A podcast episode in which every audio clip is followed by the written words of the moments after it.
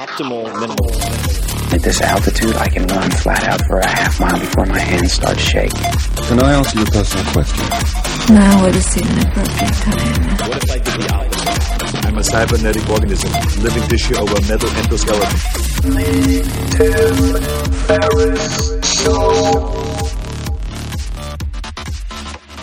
This episode is brought to you by Athletic Greens. I get asked all the time what I would take if I could only take one supplement.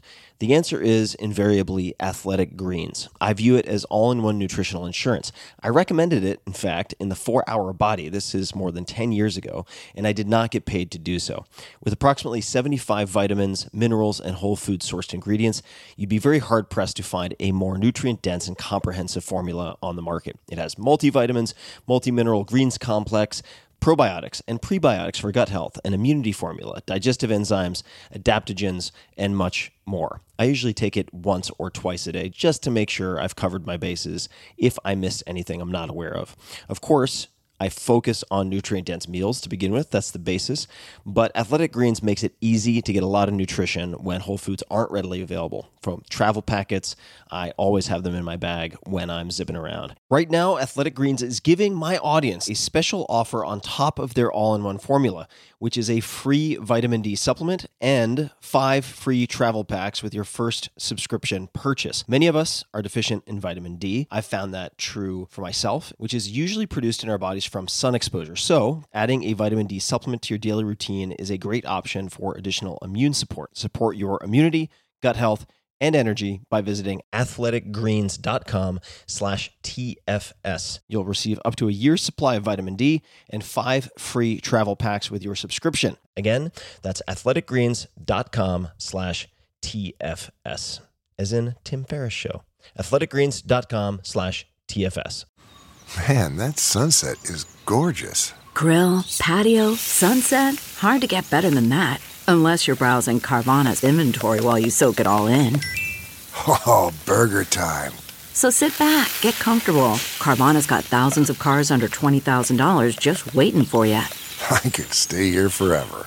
Carvana, where car buying meets comfort, meets convenience. Download the app or visit Carvana.com today. This episode is brought to you by Vimeo Pro, which is ideal for entrepreneurs. And in fact, a bunch of my startups are already using Vimeo Pro. Wealthfront uses it to explain how Wealthfront works. TaskRabbit uses it to tell the company's story. Twitter uses it to showcase Periscope. Why are they using it instead of other options out there? Well, Vimeo Pro provides enterprise level video hosting that typically costs thousands of dollars for a tiny fraction of the cost. And features include gorgeous high quality playback with no ads, up to 20 gigabytes of video storage every week, unlimited plays and views, and a fully customizable video player. This is important, which can include your company logo, custom outro, etc. You get all this for just 199 per year. That's $17 a month with no complicated bandwidth calculations or hidden fees. So just go to vimeo.com forward slash business to check it out. It's very cool. And if you like it, you can use promo code TIM to get 25% off. This is the deepest discount you will find anywhere for Vimeo Pro. So check it out. Again, that's vimeo.com forward slash business, promo code TIM. This podcast is brought to you by Mizzen and Main. Don't worry about the spelling. All you need to know is this. I have organized my entire life around avoiding fancy shirts because you have to iron them, you sweat through them, they smell really easily, they're a pain in the ass. Mizzen and Main has given me the only shirt that I need. And what I mean by that, and Kelly Starrett loves these shirts as well, is that you can trick people. They look really fancy, so you can take them out to nice dinners, whatever, but they're made from athletic sweat wicking material. So you can throw this thing into your luggage in a heap or on your kitchen table like I did recently, and then pull it out, throw it on with no ironing, no steaming, no nothing, walk out, and you could probably wear this thing for a week straight or make it your only dress shirt and take it on trips for weeks at a time. Never wash it. It will not smell. You will not sweat through it.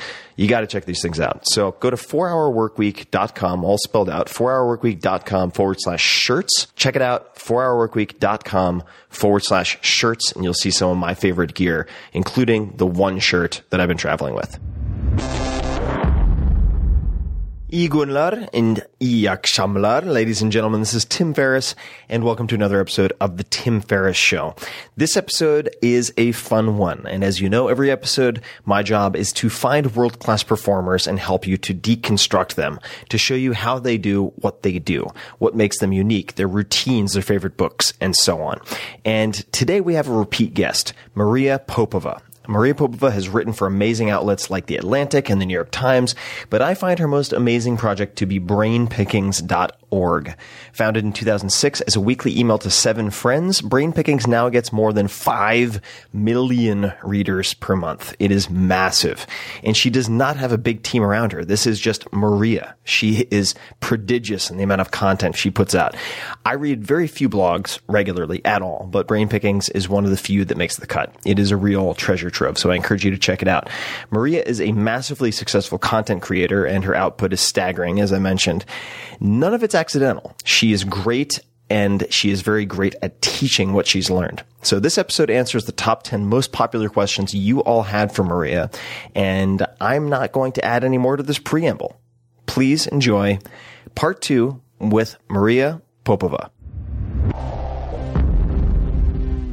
Okay, here we go.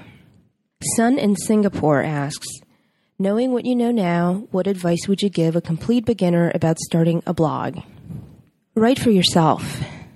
If you want to create something meaningful and fulfilling, something that lasts and, and, and speaks to people, the counterintuitive but really, really necessary thing is that you must not write for people. The second you begin to write for or to a so called audience, and, and this applies equally to podcasting and filmmaking and photography and dance and any field of creative endeavor. The second you start doing it for an audience, you've lost the long game.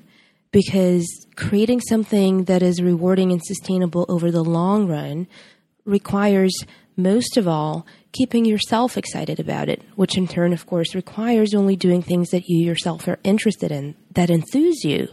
I think the key to being interesting is being interested and enthusiastic about those interests. That's contagious.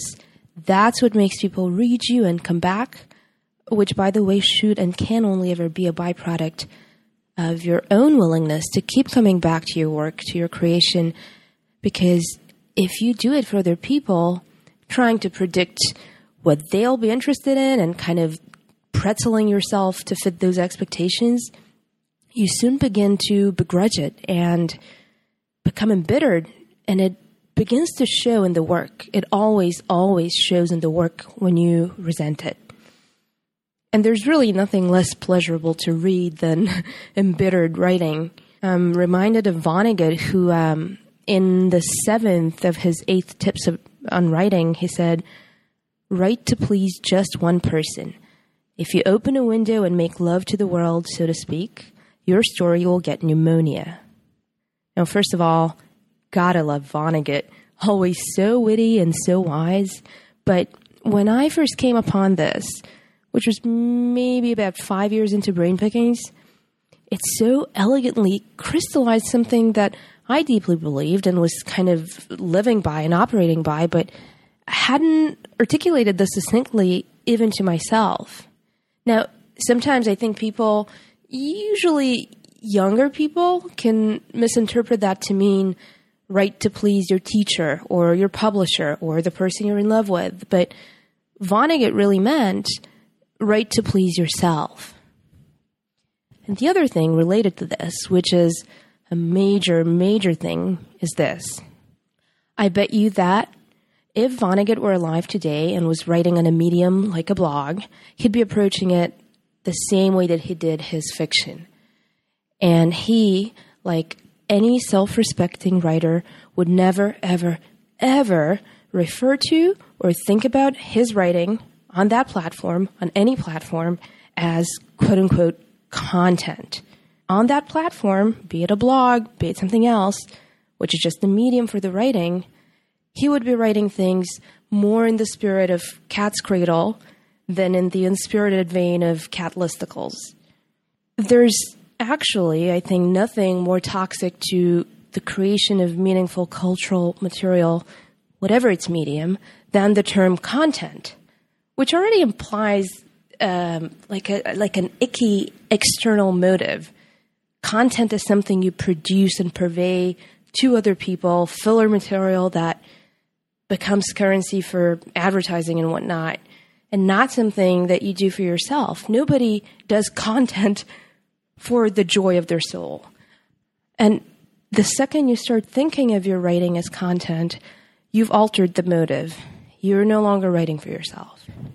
So, to distill, write for yourself, stay interested, don't ever let yourself think of what you do as content or be bullied into viewing it, much less treating it as such. And lastly, perhaps the best advice on writing ever given, which applies just as much to blogging, courtesy of Susan Sontag. Love words, agonize over sentences, and pay attention to the world. Next question. Lou from Malaysia asks You have probably read and understood all the wisdom and knowledge shared on brain pickings. Do you feel you have become who you want to be? If not, what is stopping you? It's such an interesting question because there are so many layers to it. As I told Tim in our original conversation, I started brain pickings in my early 20s as a kind of record of my own becoming. And now, nine years in, it's still that. And it can only ever be that because we never stop becoming. We, we never stop growing. If we do, that's how we know we're dead. Life, life is a, a continual process of arrival into who we are. And the funny thing, actually, is that from the vantage point of any moment in our lives, we look back on ourselves, say, five years earlier, and we think, wow, what a spiritual embryo I was. What an intellectual baby. And yet, that very vantage point, when looked at from five years into the future, will look just as primitive a version of who we are then. The Harvard psychologist Dan Gilbert, whose book Stumbling on Happiness, by the way, should be required reading for every human being, he puts it perfectly. He says, Human beings are works in progress that mistakenly think they're finished. And I think that's so true. But there's a fine line between contentment and self satisfaction. And I think the key is to be content with who you are and where you are at any given moment, because living with presence both requires and gives rise to such contentment. But not to be so self satisfied as to assume that you've reached perfection or who you're supposed to be, and to kind of cut yourself off from that vital impulse for, for continual growth. So, back to the question I don't think I've become who I want to be, and I have become who I want to be in this moment, but not in an ultimate sense. And what's stopping me from becoming who I want to be? Well, in a way, what I do is all about stopping myself from the illusion of having arrived, of having become a static and, and self satisfied final self. So the thing stopping me then is the very thing that's driving me forward. And I think that's true of all of us. If we're serious about personal growth and, and this lifelong process of becoming. Malika in Switzerland asks, What is the most significant characteristic that distinguishes people who have accomplished greatness in any given field? I would say consistency. Showing up day in and day out, psycho emotional, rain or shine. If you look at the diary of any great artist or writer, and I read a lot of those, so I have a pretty vast sample pool here the the one thing you see over and over is that whatever happens, whatever they're experiencing, be it agonizing self doubt, which by the way all of them experience nowhere more beautifully than in Steinbeck's Working Days, which I highly, highly recommend, or the intoxicating elation of being in love, which makes you unable to think about anything else at all. Whatever it is they're feeling, they still show up They still face the blank page, the empty canvas, the fresh roll of film every day, and they do their thing. And what this doggedness is, is really a deep love of the work, a deep need to do the work in order to feel alive. Making a living is merely a byproduct of that. And for some of them, that doesn't even come in their lifetime. And make no mistake, by the way, all those artists and writers who bemoan how hard the work is, and oh, how tedious the creative process, and oh, what a tortured genius they are, don't buy into it. They're doing it, perhaps, because we've created a society that mistakes the notion of hard work to mean not just dedicated work, but difficult work. As if difficulty and, and, and struggle and torture somehow confer seriousness upon your chosen work. Doing great work simply because you love it sounds, in our culture, somehow flimsy. And that's a failing of our culture, not of the choice of work that artists make. But here's the thing yes, a number of artists are bedeviled by serious mental illness that makes them experience actual, real anguish in their lives. And I've written, by the way, about the relationship between creativity and mental illness. If you're curious, it's far more complex than we than than we realize. Uh, you can find that online. But in any case, the reality of that is that without their art, all of these artists would have suffered more. One of my big, big, big pet peeves is when someone, say, comments on Van Gogh's letters to his brother, which are absolutely beautiful and, and full of so much wisdom and, and light. And somebody says, oh, you know, well, why should we hate Van Gogh when he um, ultimately perished by his own madness? Well, how many people are there in the history of the world who perished by their own madness and, and didn't paint the Starry Night? Van Gogh's art didn't take his life. It it redeemed it. Without it, he would have he would have just been an average, unkempt, mentally ill man who died miserable in a small village. With it, he was able to experience moments of transcendent joy and meaning, which also happened to produce some of the greatest, most lasting works of art of all time. And of course, Van Gogh is an extreme case, both in, in his talent and in his misery. But his life illustrates why every great artist, and I mean artist in the broadest sense of a human being creating work that makes other human beings feel something meaningful, why every great artist does what they do. That's the key to both their consistency and, and, and their greatness. So if you're looking for a formula for greatness, the closest we'll ever get, I think, is this consistency driven by a deep love of the work. Okay, next question by Matthew Silberman in Chicago, who, by the way, asked a number of great questions. Um, this is one of them. How do you decide what to read and what to read first? What makes something not worth reading? I often say that literature is the original internet. So every footnote in a book, every citation, every reference is essentially a hyperlink to another book most of the great books I've come across, and, and, and this applies especially to really wonderful forgotten books, most of those I've discovered through a mention by an author that I already enjoyed.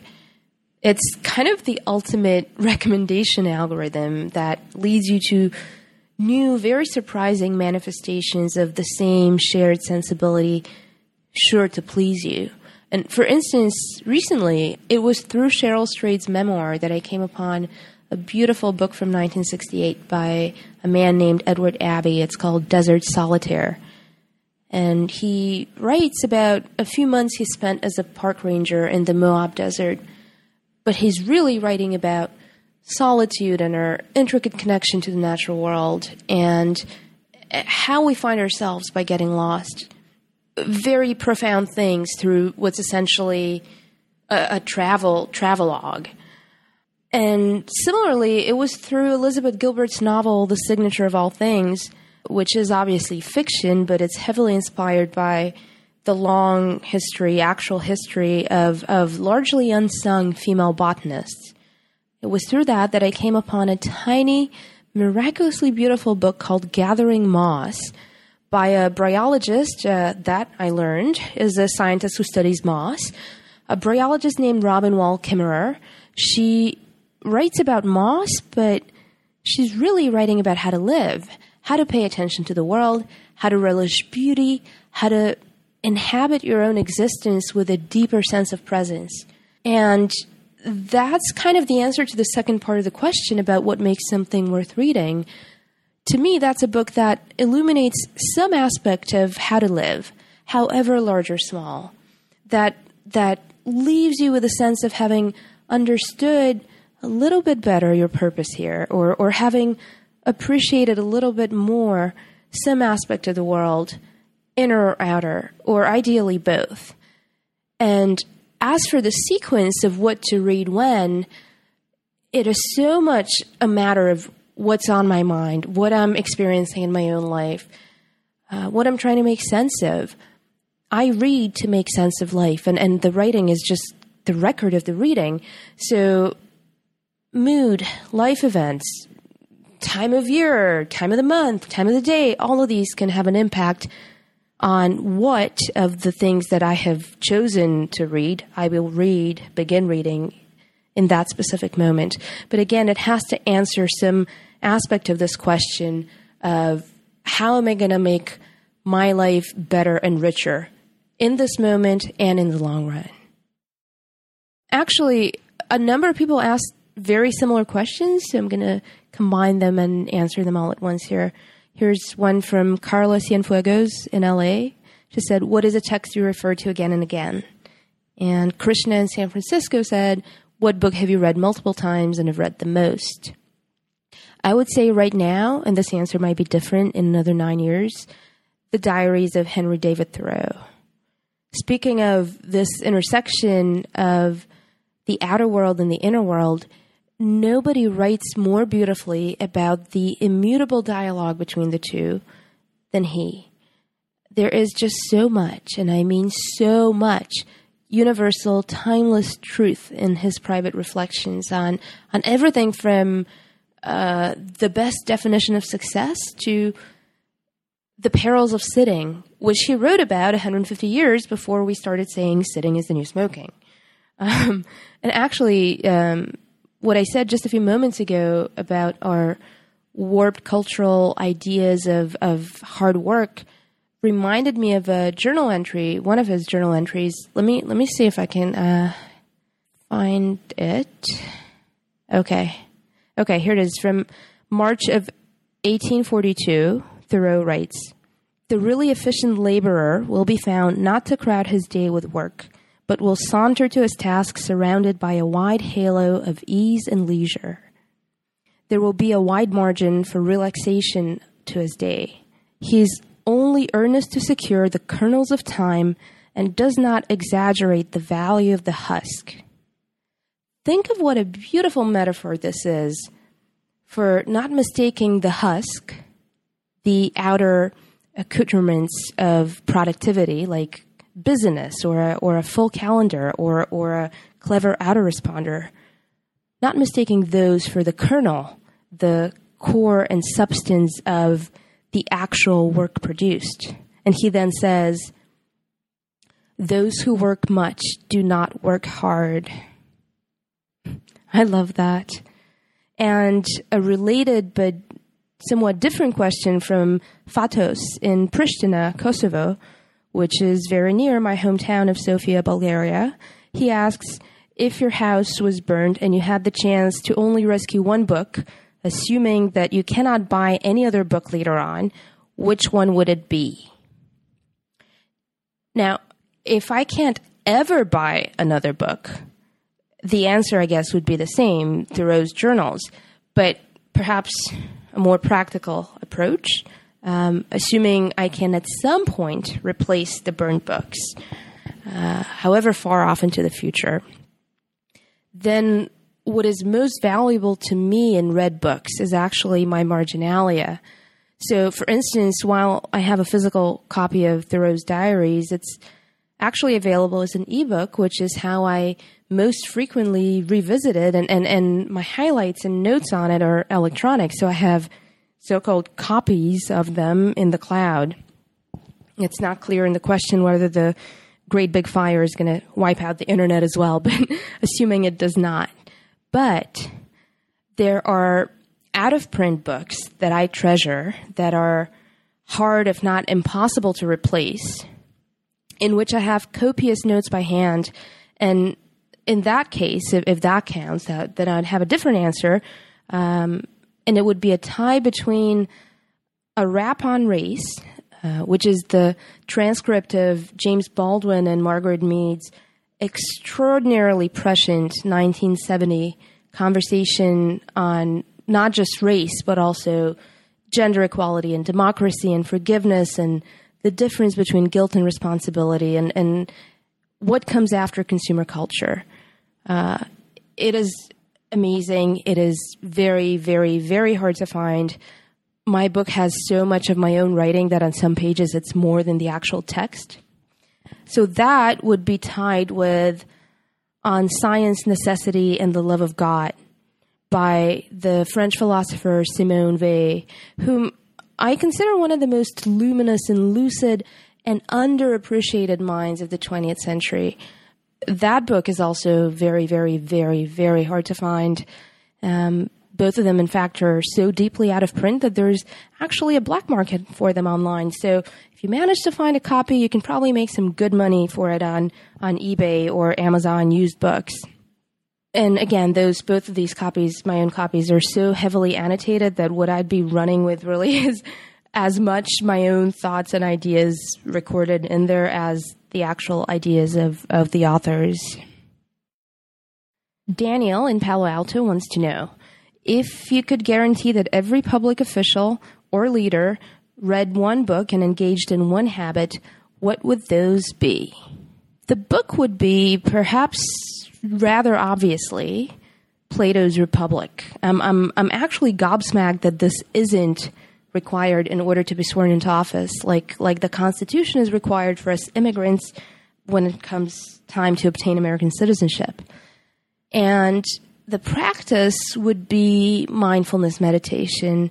It's not a vaccine against greed and corruption, but it does make it significantly harder to be selfish when you when you cultivate equanimity, when you when you come to dismantle the illusion of the separate self, when you begin to see the inherent interconnectedness of everything, of, of, of all people and of all beings, how our smallest daily actions add up to our collective destiny. And after all, if you're a public official, the public good, which is just another word for the best possible collective destiny, should be your primary concern. And nothing centers you more powerfully on that than the mindset gained through meditation and through mindfulness. Okay, and the last question comes from Freezy in France. How do you turn down invitations that don't interest you? How do you avoid getting time jacked by people who are just seeking from you and don't share anything. I think that's harder early on, both earlier in life and, and earlier in any vocational trajectory, because we're such Pavlovian creatures and we we crave positive reinforcement and we often mistake interest for for affirmation of our worth especially if there's an element of prestige attached to it that is interest from people or institutions we admire, we perceive as prestigious. So if somebody admirable is interested in us, we think, well, we too then must be admirable. But over time, I think you get better at, at trusting your criteria for what makes you and your work admirable. Admirable on the inside, that is. What makes you proud maybe appearing on CNN for two minutes will make your grandmother proud. But if the travel and preparation and logistics eat up 20 hours of your time so that your writing suffers, so that you will ultimately not be proud of the result, then maybe it's not worth it. Often, I think the paradox is that accepting the requests you receive is at the expense of the quality of the very work that was the reason for those requests in the first place. And that's what you always have to protect. I um, recently read Oliver Sacks's memoir, On the Move, which, by the way, and I don't say this lightly because perhaps by now you know how much and, and, and how wholeheartedly and voraciously I read. It has been one of the most transformative reading experiences of my life, and I couldn't recommend it more heartily. But in any case, in it, Dr. Sacks mentions that when his career as a writer started picking up, so did obviously the volume of demands for, for speaking and interviews and this and that. And so he put a piece of paper on the wall by his desk that simply said, in all caps, no, with an exclamation point. It was to remind himself to decline invitations that chipped away from his writing time. And these reminders, they're so simple. They're so, you know, in this case, so analog, and they work. I have um, I have a tattoo on my right arm that on my right forearm, which I see all the time, uh, that reminds me every day what to focus on. Now, this said, I think it's a very subjective thing. This this dance of discerning whether the end product will make you proud, will be rewarding and fulfilling by your innermost measure. So, for me, for example, I almost always do things for students even if it takes up my reading and writing time, because I feel that if I can help one young person even consider a life path other than the corporate gristmill, if I can persuade one aspiring journalist to consider not working for BuzzFeed and to refuse to feed the public's appetite for mindlessness and mediocrity, and to assure this young person to have faith in the possibility of building a life and a career based on E.B. White's journalistic ideal of lifting people up rather than lowering them down, then it's worth my time. It is absolutely worth my time. I also always do things for friends and for people whose work I admire and, and, and want to support and with whom I, I feel a kind of kinship of spirit. Uh, hi, Tim. even if it takes time away from my own work. I really, really, really believe that creative culture is woven of these invisible threads of goodwill between people who who who believe in one another and and art is carried on the wings of this kinship. So anytime you put toward that as an investment in, in the most rewarding thing about being in a position to be asked to help in the first place. And that's the loveliest part of life.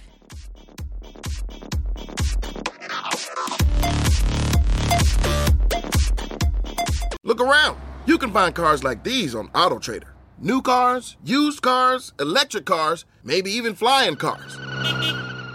Okay, no flying cars, but as soon as they get invented, they'll be on AutoTrader. Just you wait. AutoTrader.